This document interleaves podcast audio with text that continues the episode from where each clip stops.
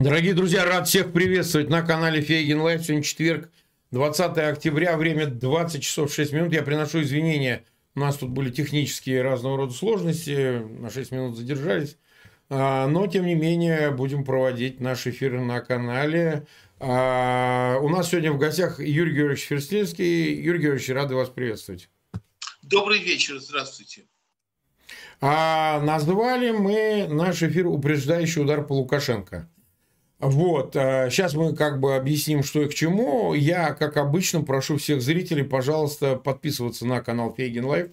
Обязательно также, пожалуйста, лайки ставьте на этот эфир. И ссылки на этот эфир размещайте в своих аккаунтах, в социальных сетях и группах. У нас сегодня аж 3 эфира. После Юрия Георгиевича мы поговорим с Юлией Латыниной. И в 22, как обычно, с Арестовичем. У Арестовича, надеюсь, будет нормальный звук, не переживайте. Он сегодня будет хорошо говорить, так что эта проблема точно снимется. Юрий Георгиевич, ну вот смотрите, сейчас ситуация идет по эскалирующему сценарию.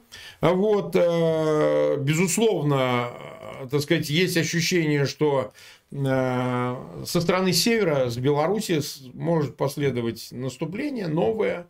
За эти 8 месяцев это уже будет второй раз. Вот, наступление на Украину. Причем даже сегодня заявление сделал Генштаб ВСУ о том, что вероятность высока, то есть повышается, потому что идет, продолжается передислокация российских войск на территории Беларуси. Официально заявляет о 9 тысячах, но на самом деле похоже, что их уже больше, потому что они там совершенствуют аэродром в Гомеле.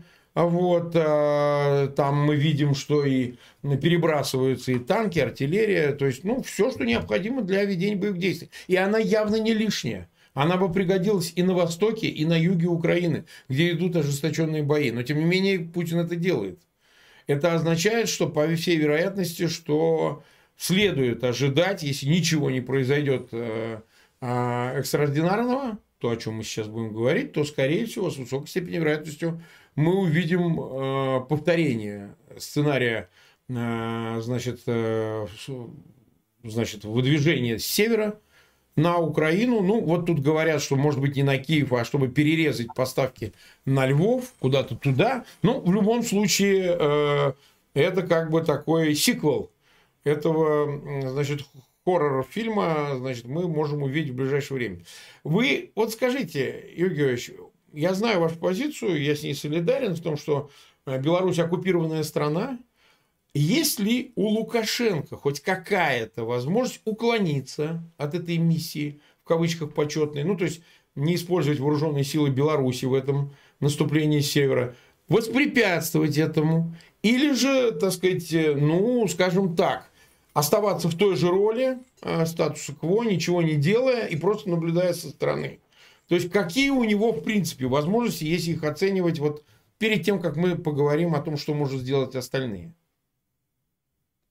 Ну, смотрите, статуса кво на самом деле у нас нет. Вот ни у кого. Нет статуса кво для Украины, нет статуса кво для Беларуси, нет статуса кво для России и нет статуса кво для НАТО.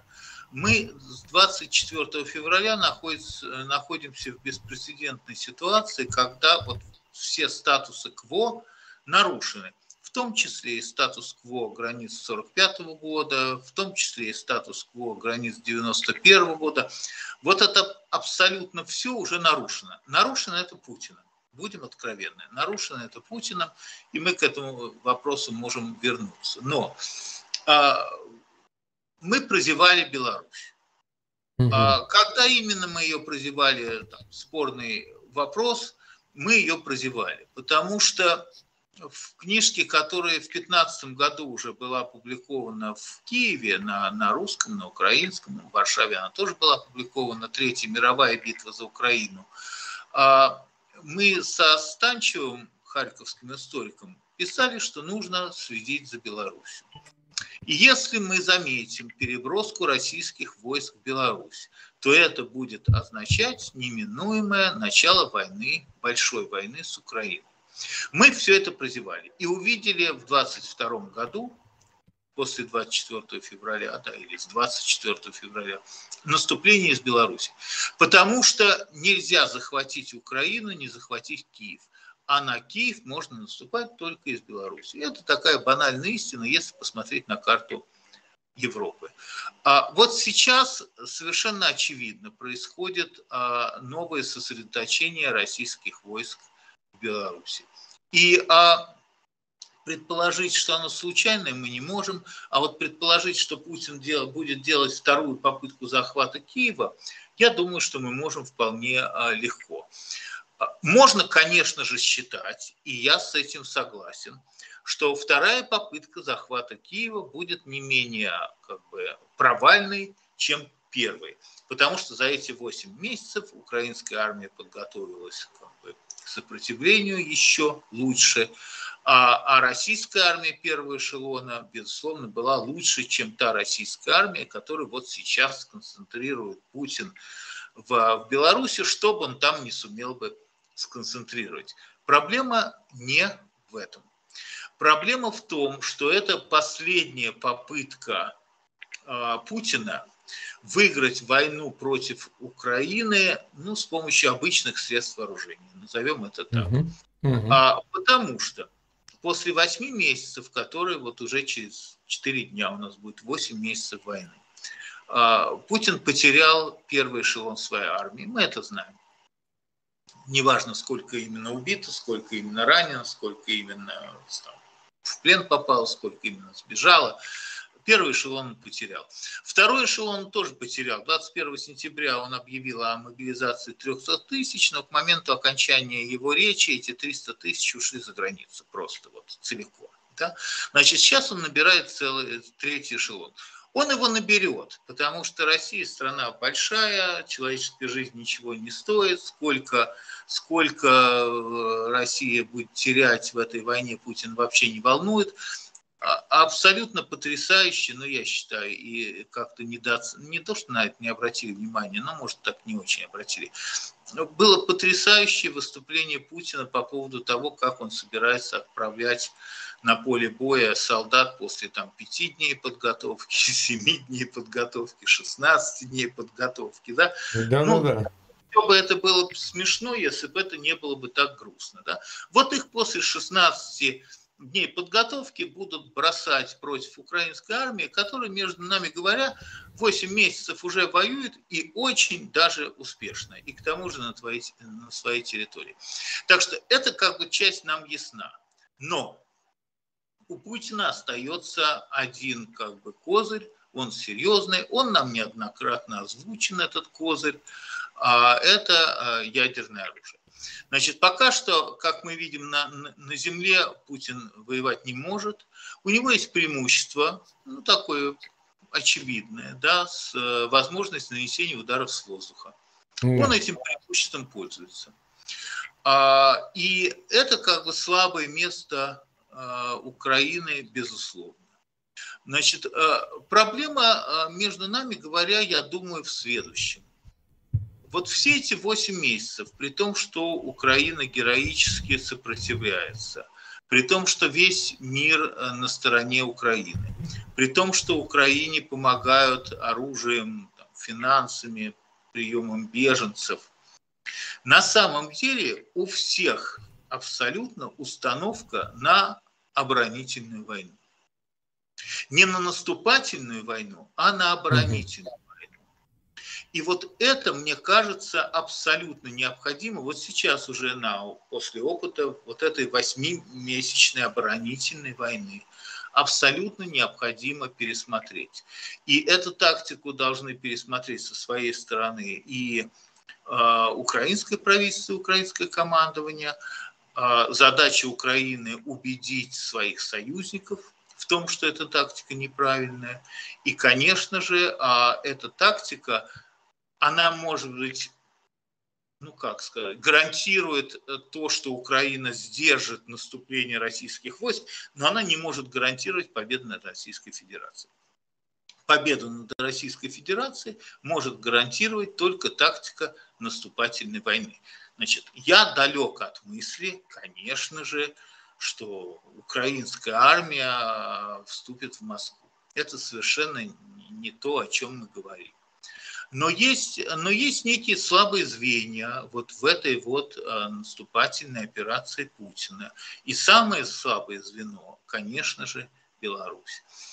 И я считаю, что было бы очень важно сосредоточиться на Беларуси и вести наступательную войну, да, принять наступательную тактику в отношении Беларуси. Для этого у нас, как мне кажется, ну, я говорю, у нас, я имею в виду, не знаю, свободный мир, да, как нас назвать, который сопротивляется путинской агрессии, у нас есть для этого все необходимое. Лукашенко абсолютный диктатор, классический, что означает, что в момент его ухода рушится режим, установленный им в Беларуси. В 2020 году всему миру было продемонстрировано, как именно Лукашенко проиграл выборы. Вся страна вышла протестовать. Эти протесты были подавлены с помощью Росгвардии, которую Путин перекинул быстренько в Беларусь и там, переодел их в белорусские формы. Есть правительство, которое фактически уже сформировано. Я знаю, что в белорусской оппозиции есть разногласия по поводу конкретных лиц, кандидатур. Это задача белорусской оппозиции. Согласовать все свои расхождения, да, и прийти к некому, ну, общему знаменателю. Да, кто именно в это правительство входит, кто какие позиции и посты занимает. И есть костяк, военный костяк белорусской армии, который уже воюет в Украине, да, войска, там, бригада Калиновского, на базе которой, безусловно, если будет поставлена такая задача, может быть сформирована уже и дивизия. Если Лукашенко, как в последнее время обсуждается, вступит открыто в войну в Украине, это будет его конец. Вот я не хочу сказать, что я желаю добра Лукашенко или даю ему полезные советы, но я крайне не советовал бы ему входить открыто в войну в Украине, потому что на этом он закончится чисто физически. Но после того, как Украина в отношении Беларуси, ну, примет как тактику, да, наступательную войну, режим Лукашенко рухнет. И я думаю, что это задача, которая сейчас должна перед нами стоять, потому что Россия более сложная, действительно, в этом смысле цель. Да? Россия страна большая, там от свержения Путина, в общем-то, ничего может не измениться. Поколебать этот режим достаточно сложно, для этого нужно поражение уровня 1945 года для Германии. А вот свергнуть Лукашенко очень легко. Очень действительно легко. И тогда Россия потеряет, во-первых, очень важного союзника, во-вторых, очень важный геополитический плацдарм, выводящий Российскую Федерацию к восточноевропейским границам. Для Европы это очень важный момент. Но главное, Путин потеряет плацдарм для термоядерного удара, вернее, для ядерного удара на начальном этапе по Восточной Европе, потому что я далек от мысли, что он будет наносить этот удар с территории Российской Федерации. Это было самоубийство. Я думаю, что единственная причина, по которой он не аннексирует Беларусь, не объявляет Беларусь Российской Федерацией. И, кстати, важно даже не только то, что он не объявляет, а то, что вот ни один из безумных голосов в России, там, в Думе, среди вот всех этих пропагандистов, которые призывают захватить там Финляндию, Аляску, да, а вот про Беларусь почему-то они не вспоминают. И я думаю, что это не случайно. Я думаю, что это как бы установка, связанная с тем, что это территория, с которой Путин будет наносить, ну, как он планирует, когда уже иссякнут все остальные как бы козыри в колоде, будет наносить ядерный удар по Украине и Восточной Европе. Соответственно, я считал бы, что то, что я, в общем-то, ну так, советую, да, это прежде всего и в интересах Украины, и в интересах Восточной Европы, то есть НАТО. На самом деле Украина должна договориться с союзниками и получить у них разрешение на нанесение превентивных ударов и по территории Беларуси, и по территории Российской Федерации. Кстати, что тоже очень важно, потому что пока что Украина поставлена в условия, когда она получает, конечно, оружие от западных союзников, и это очень хорошо, но это оружие дается для оборонительной войны в рамках вот оборонительной тактики, а не для наступательной войны, которая, собственно, единственная может сейчас переломить ход военных действий. Потому что, ну, мы видим после 8 месяцев, мы видим, что иначе переломить этот ход военных действий невозможно, да, Путин просто обстреливает там ракетами и иранскими этими самыми дронами, да, Украину, каждый день там что-то разрушая, каждый день убивая людей, каждый день нагнетая ситуацию, каждый день терроризируя население. И, кстати говоря, вот опять же, дроны, конечно, иранские, и до Ирана Украине дотянуться очень сложно, но ведь союзники на то и есть союзники, чтобы помогать в сложных ситуациях. Да? У Ирана есть два стратегических врага. Один – государство Израиль, второй – государство Саудовская Аравия. Угу. Я понимаю, что это несложный, нелегкий путь, да, и наверное, не всегда дипломатически можно все решить легко и быстро. Но, тем не менее, ведь это те же самые дроны, которые будут очень-очень-очень скоро, да, в такой же ситуации, если война совсем уж развяжется и выйдет за границы, любые, будут лететь и в сторону Израиля, и в сторону Саудовской Аравии. И, конечно, наверное, можно было бы обсудить с этими двумя потенциальными союзниками Украины, вот в этой войне, в которой уже сейчас вступает еще Иран, возможность может быть нанесения превентивных ударов по Ирану для предотвращения дальнейшего производства этих дронов. То есть, понимаете, я просто считаю, что уже 8 месяцев достаточный срок для войны, чтобы понять, как сказать, пределы своих возможностей, да, на уровне оборонительном, и понять вектор, как бы, дальнейшего развития, да, в том числе и дипломатических отношений с какими-то другими странами, которые являются союзниками Украины, потому что у Украины много союзников.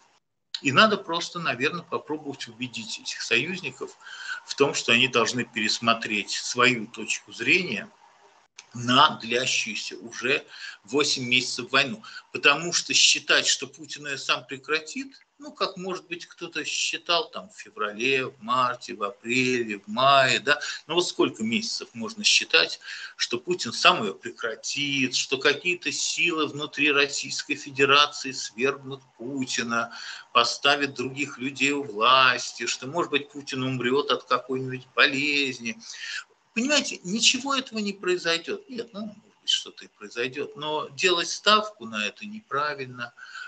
Нужно брать инициативу в свои руки. И эта инициатива должна заключаться в возможности наносить превентивные удары по противнику. Так, мы около 20 минут в эфире.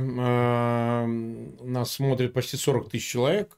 Больше 10 тысяч поставили лайки. Я благодарю всех, кто сегодня в этот четверг с нами. Ну и не забывайте, надо подписываться на канал. Мы перешагнули планку 1 миллион 900 тысяч подписчиков. Уже там чуть больше, уже 1 миллион 903 тысячи, по-моему, и так далее.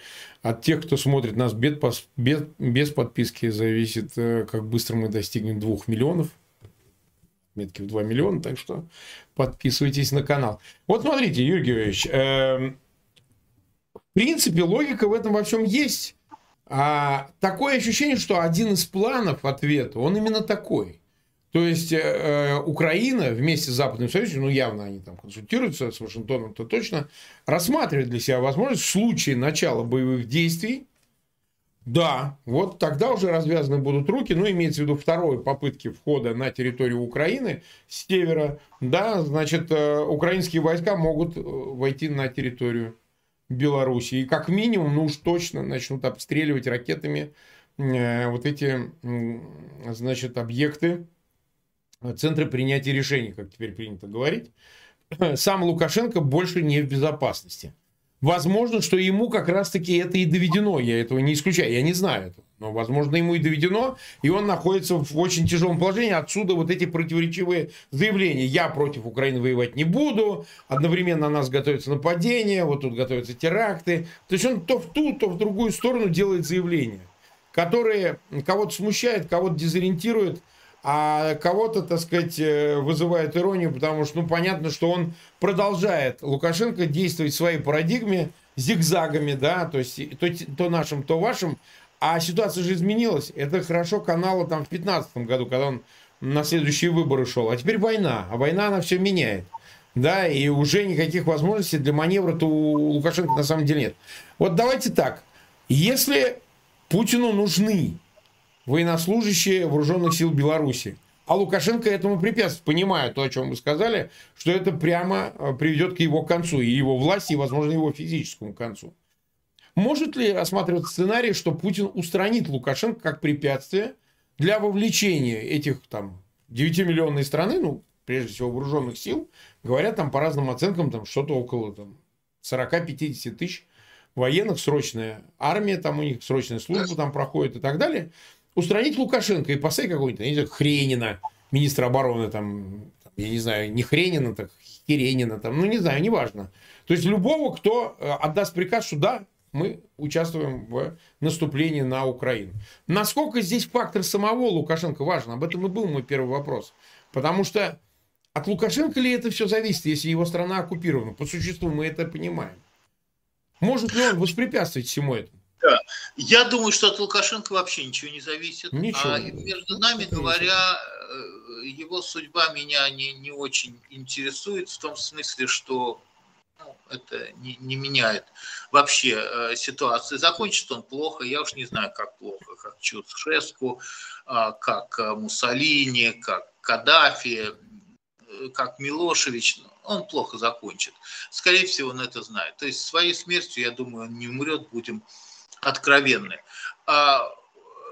Понимаете, у Лукашенко, может быть, и есть армия формально, но я сразу вам говорю, что как только эта армия пересечет границу Беларуси, она перейдет на сторону Украины. Не, вот мы это допускаем, конечно. Она просто перейдет туда. Если Лукашенко этого не понимает, ну, значит, он намного даже... на животном уровне намного глупее, чем мы можем предположить. Путин этого, может быть, не понимает, но это от Путина и ожидаемо. Но вот эта армия, мы там можем считать, сколько у Лукашенко, там, десятков тысяч человек. Я не думаю, что они реально представляют угрозу для Украины. А если Лукашенко, собственно, эту армию ушлет в Украину, то он, ну, останется без армии. Он это сам, скорее всего, понимает. Я, естественно, не склонен считать, что Путин вот готов отдать Беларусь. Да? Угу. Конечно, было бы наивно так думать. Мы люди не наивные. Но понимаете, в чем сложность? Путин держит Беларусь независимой, повторяю, для возможности наносить с территории независимой Беларуси ядерный удар по Восточной Европе. Это его последний козырь. У него нет больше ходов. У него вообще нет больше ходов. Вот сейчас наступление на Украину, на Киев, извините, я уверен, что он его предпримет. Не потому, что он считает, что оно будет успешным, но потому, что как бы по неким правилам войны, неким правилам политической игры, ну, нельзя как бы сдаться с точки зрения попытки захвата Украины обычными видами вооружений, не попробовать второй раз взять Киев. Он наверняка пойдет на это искушение. А вот после того, как эта попытка провалится, а она, безусловно, провалится, то тогда перед Путиным, опять же, станет выбор, да? Использовать ядерное оружие или не использовать ядерное оружие. Ничего другого у него в запасе как бы нет. Это для нас, для всех, как плохо и тяжело, и рискованно. И мы не знаем вообще-то, к чему все это приведет. Эта ситуация абсолютно беспрецедентная. И Путин не знает до конца, к чему это приведет. Но ходов у него больше нет. А отступить он не может, потому что цели у него остались те же, да, воссоздание Советского Союза, захват Восточной Европы, там, противостояние с Соединенными Штатами. Цели остались те же, а инструментов уже нет. Армия, на которую он рассчитывал, он же рассчитывал на блицкриг в Украине, на быстренькое продвижение в Молдову, затем мобилизовать всех белорусов, украинцев, молдаван и двинуться в Прибалтику, да, и смотреть, задействует НАТО ядерное оружие или нет, потому что других видов вооружений у НАТО нет. Да? А оказалось все иначе. Оказалось, что он без армии. Оказалось, что он теперь без армии. Точка. Нет армии. Наступательных операций он проводить не может. А цели остались те же. Значит, у него отступить он не готов. А признать поражение он не готов. А сказать, что он ошибся, он не готов. Соответственно, у него останется ядерное оружие. Вот для того, чтобы лишить его вот этого вот оружия, необходимо забрать у Путина Украину. Может ли он в ответ аннексировать Украину? Может. Но тогда он лишится, извините, аннексировать Беларусь? Может.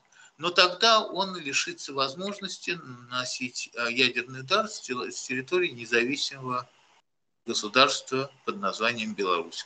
То есть он сам лишит себя последнего своего козыря.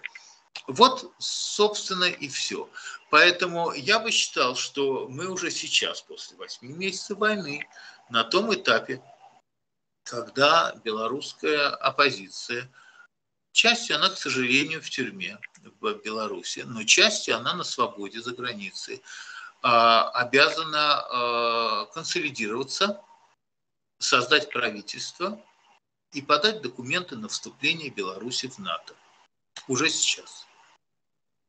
Потому что это то, что необходимо будет сделать для того, чтобы лишить Путина белорусского плацдарма. Во-первых, для дальнейшего наступления на Украину, и, во-вторых, для нанесения ядерного удара по территории Европы. Так, мы почти 30 минут в эфире. Я напоминаю, что по окончании этого эфира у нас будет эфир с Юлией Латыниной. И, как обычно, в 22 часа не пропустите стрим с участием Алексея Арестовича, как и каждый день. Вот он сегодня тоже будет. Тогда давайте вот с какого конца зайдем. Какими же силами Украина должна пожертвовать, а это явная жертва, пустить их наступление на территорию Беларуси? Ну, наверное, там тактически есть возможности пересечь границу, захватить часть городов каких-то приграничных и так далее. Какие силы понадобятся для того, чтобы осуществить эту операцию? Почему, я спрашиваю? Для Украины, которая, ну, по заявлениям официального руководства, имеет 1 миллион мобилизованных, ну, видимо, какая-то их часть продолжает обучаться, находится в резерве, какая-то размазана по всей территории Украины, потому что можно ожидать, так сказать, атаки с любого конца. И поэтому, ну, естественно, так сказать, возможности предельно ограничены. А здесь вести наступательную операцию, ну, это, в общем, чревато и потерями, и так сказать, а потом что?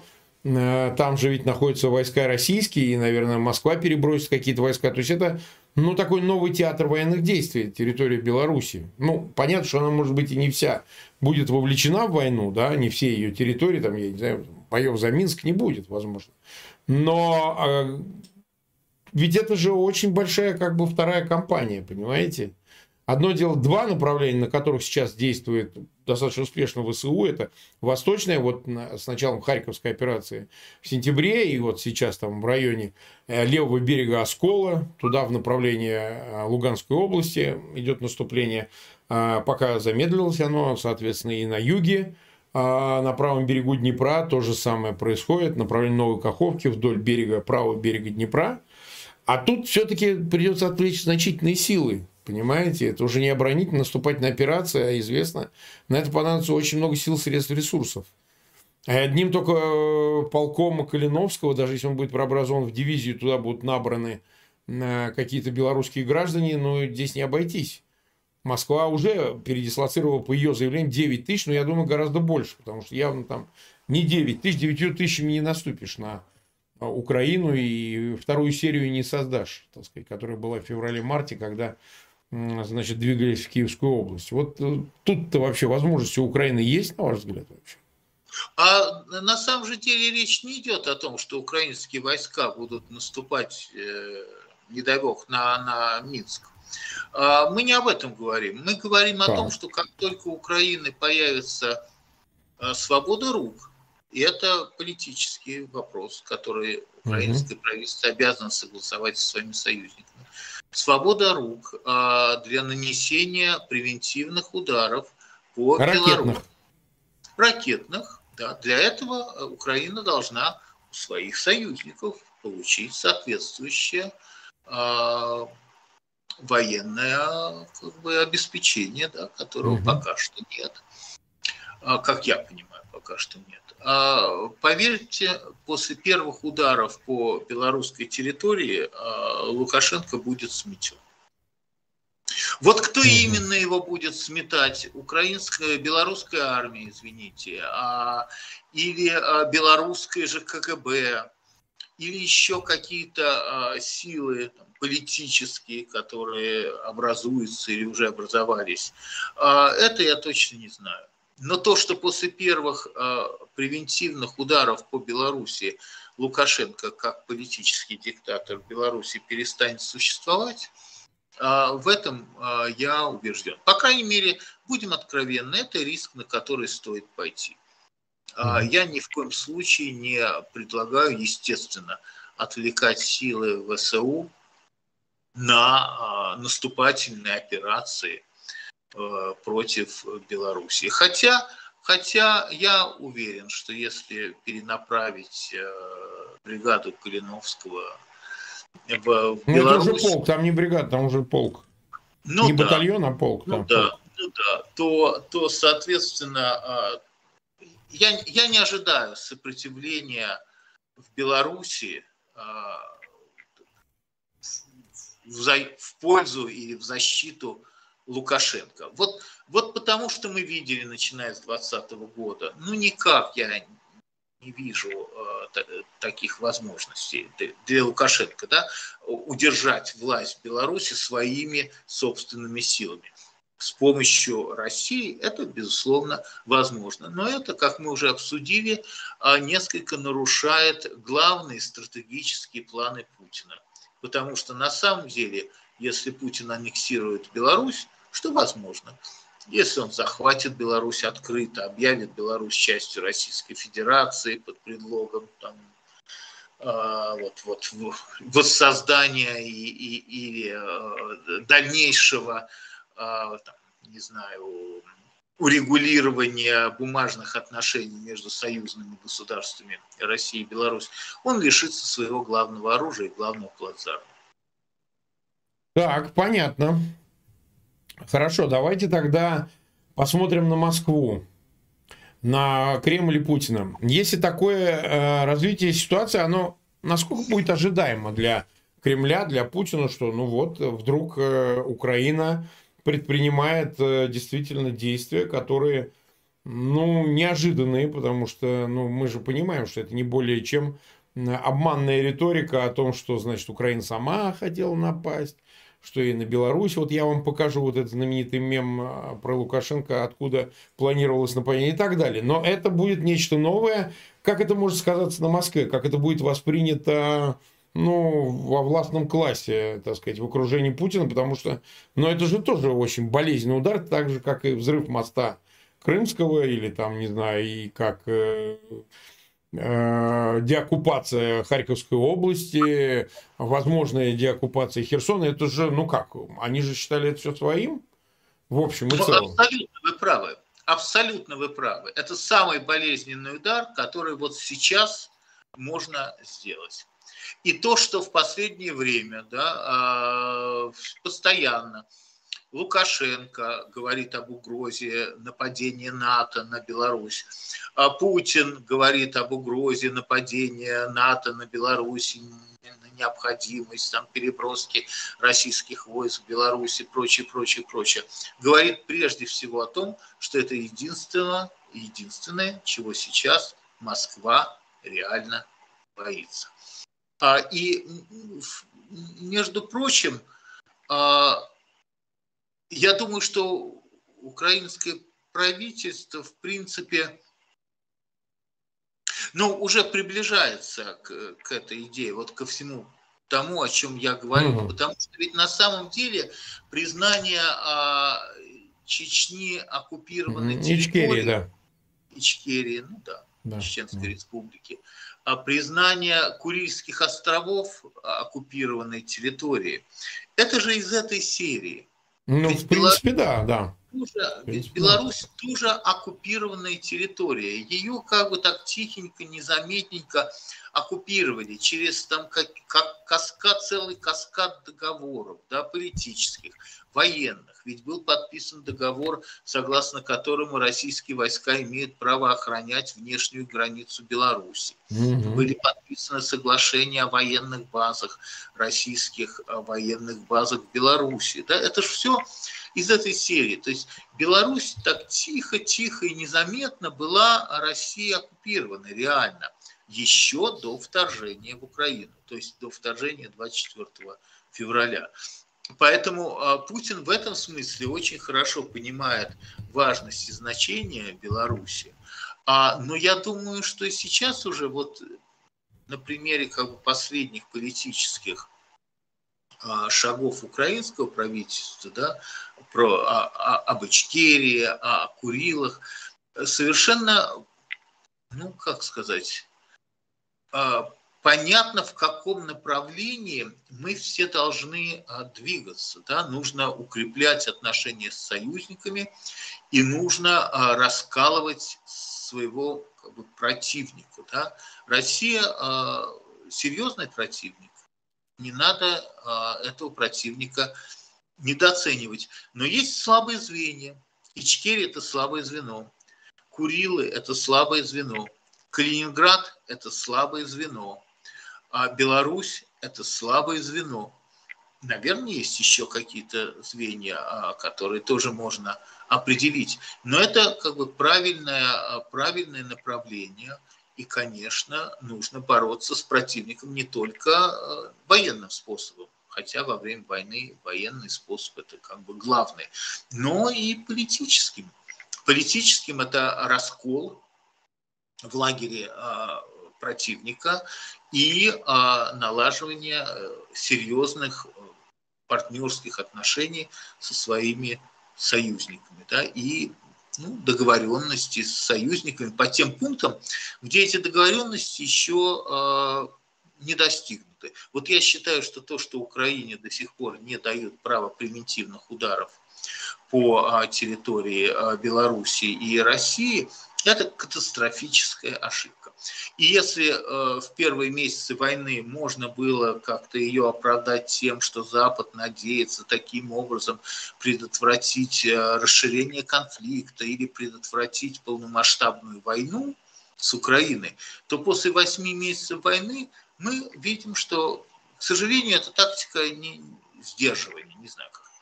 Она не работает. Да? Не то, что Путин, понимая это, да, пытается разрушать Украину в меньшей степени, чем он хотел бы. Нет, он ее разрушает абсолютно как бы по максимуму каждый день. И никакие тут,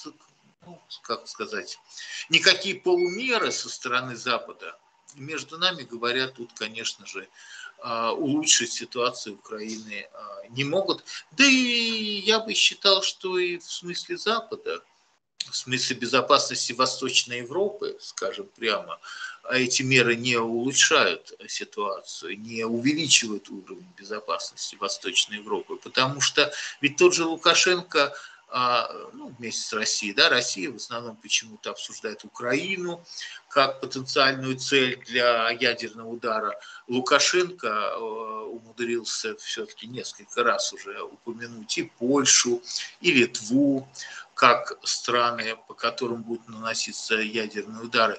Поэтому Восточная Европа, и не только Украина, повторяю, а в целом Восточная Европа не в большей безопасности из-за того, что западные союзники Украины не дают ей права превентивных ударов по территории противника. Mm-hmm. Так, нас почти 50 тысяч человек смотрят, больше 16 тысяч поставили лайки. Те, кто присоединяется к нашему эфиру, как обычно, не забывайте о том, что нужно делать. У нас еще есть минут, наверное, 10, чтобы поговорить, потому что там у нас следующий будет эфир. Вот смотрите, мы так как бы вскользь сказали о белорусском представительстве, о том, что, в общем, там есть противоречие между, скажем так, политической оппозиции и военной оппозиции. Она уже сформировалась, надо сказать. Тоже ищет своего политического представителя. Сейчас идет дискуссия внутри Рады. Ее посетили представители полка Калиновского. И, в общем, там есть существенная разница. В нем присутствуют силы более радикальные, более там белорусские националисты. А, скажем так, есть Тихановское такое либеральное крыло, паневропейское крыло оппозиции, они все там паневропейцы, там нет никаких, так сказать, иных. Вот, но просто по-разному они видят, собственно, как можно добиться свержения режима Лукашенко. Все-таки Тихановская сейчас представляет, ну, такую умеренную, такую стандартную европейскую линию на мирный протест, который конвертируется в, так сказать, штурм власти и там, так сказать, ее обретение, да. А в общем, есть военная оппозиция. У меня, кстати, выступали командование полка Калиновского на моем канале. Ну, они просто хотят их всех убить. То есть тут, ну а как? Они же военные, они видят это целью уничтожения этой системы, там, не оставив от нее камня на камне. И более того, даже говорят, что нынешний полк Калиновского — это прообраз будущих сил обороны, ну, то есть будущее вооруженных сил Беларуси. То есть это с чистого листа, с нуля, что называется, со старта, значит, начать, собственно говоря, новую историю вообще и государственности, и государственных институтов и так далее. Мне кажется, что там не так все просто между ними настолько, чтобы они договорились о единых действиях. Потому что саму Тихановскую ее не называют президент Беларуси, она не приняла на себя статус президента, то есть и верховного главнокомандующего соответствующего, и, так сказать, государственного первого лица, первого должностного лица. Как в этой ситуации, не будет ли это выглядеть, ну, как бы на плечах оккупантов украинских войск зайдут белорусские силы, ну, я сейчас риторически об этом говорю, как это будет подаваться, значит, за сменой власти национального правительства, ну, понятно, в кавычках, в лице Лукашенко и его власти там, понимаете? Не будет ли здесь какого-то такого внутреннего диссонанса, который будут испытывать белорусы, воспринимая их как инструмент, значит, украинских сил, которые, вооруженных сил, которые, собственно говоря, предпримут действия по освобождению Беларуси. Вот тут как? Ну, смотрите, во-первых, мы уже все-таки как бы обсудили то, что речь не идет о том, что украинские войска буквально переходят границу и что-то, ну, там... Ну, начинают обстреливать, это же Беларусь. Близко. Ну, это... Я считал бы, что это разница, да. Значит, я считал бы, что... бригада, полк, дивизия, как угодно, Калиновского — достаточная военная сила для решения чисто военных задач, стоящих перед Беларусью. Я думаю, что режим Лукашенко более уязвим и принципиально менее стабилен, чем может казаться со стороны, да, то есть то, что он как бы гнилой, то, что он прогнил, то, что он рухнет, то, что у Лукашенко нет никакой поддержки, я думаю, что это абсолютно очевидно. У Беларуси есть, ну, у новой свободной Беларуси есть много, я уверен, союзников, есть три союзника, которые как бы очевидны, и которые не просто союзники, а еще и соседи. Это Украина, Польша и Литва. И я уверен, что вот эти вот как бы четыре силы, да, украинская, польская, литовская и белорусская, сумеют договориться о том, как им вместе дружно отстроить вот будущее государственное устройство Беларуси. Я думаю, что никакие как бы другие политические силы там, на государственном уровне и не нужны будут для всего этого. Я вот думаю, что вот этих трех будет более чем достаточно. Тем более, что, ну, я не хочу, может быть, звучать там наивно, но мне почему-то кажется, что все вот эти три страны, да, и Украина, и Литва, и Польша желают Белоруссии только и белорусскому народу, только как бы добра, свободы и процветания. Потому что мы все уже, к сожалению, да, теперь понимаем, насколько опасны режимы типа лукашенковского. То есть, с одной стороны, это вроде бы, ну, такой диктаторский режим, ну, в небольшой европейской стране, вроде бы не сильно наносящий вред каким-то там своим соседям, да, до поры до времени, как оказалось. Как оказалось, до поры до времени. Не, ну это уже не так, потому что осенью прошлого года он устроил миграционный кризис, так сказать, с атаками на границе Литвы совершенно и Польши. Верно. А, так сказать, с 24 февраля с территории Беларуси летят ракеты, и, так сказать, летят самолеты, и началось вторжение в феврале на территорию Украины. И вот сейчас планируется новое. Так что сейчас уже совершенно это верно. Другое. А главное, что, будем откровенны, без плацдарма в Беларуси Путин не смог бы начать 24 февраля полномасштабную войну против Украины. Не смог бы. Вот в 2014 году его компания отчасти, по крайней мере, захлебнулась из-за того, что он не мог начать наступление на Киев, потому что нельзя захватить Украину, не взяв Киев. Ну, есть такие банальные правила военного искусства. Поэтому Лукашенко в этом плане уже, ну, заслужил, я уж не знаю, что там, смертной казни нет у нас сейчас. Как-то в Беларуси есть смертная казнь, зря вы так говорите.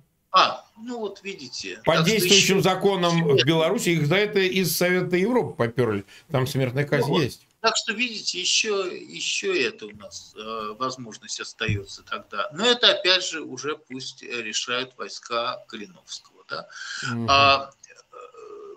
Я думаю, повторяю, я думаю, что белорусский вопрос сейчас очень важный, если не сказать, что самый важный. Вот на уровне тактическом, политическом ведения войны против Российской Федерации, я считал бы, что белорусское звено самое слабое в этой битве, которую мы ведем, и нужно, очень важно на нем сосредоточиться, и очень важно вот эту вот битву выиграть, и желательно как можно скорее, до того, как Путин начнет перемещать ядерное оружие в Беларусь, и до того, как будет все подготовлено для нанесения ядерного удара по Украине, а может быть даже еще и по Польше, еще и по Литве, и кто знает еще по кому.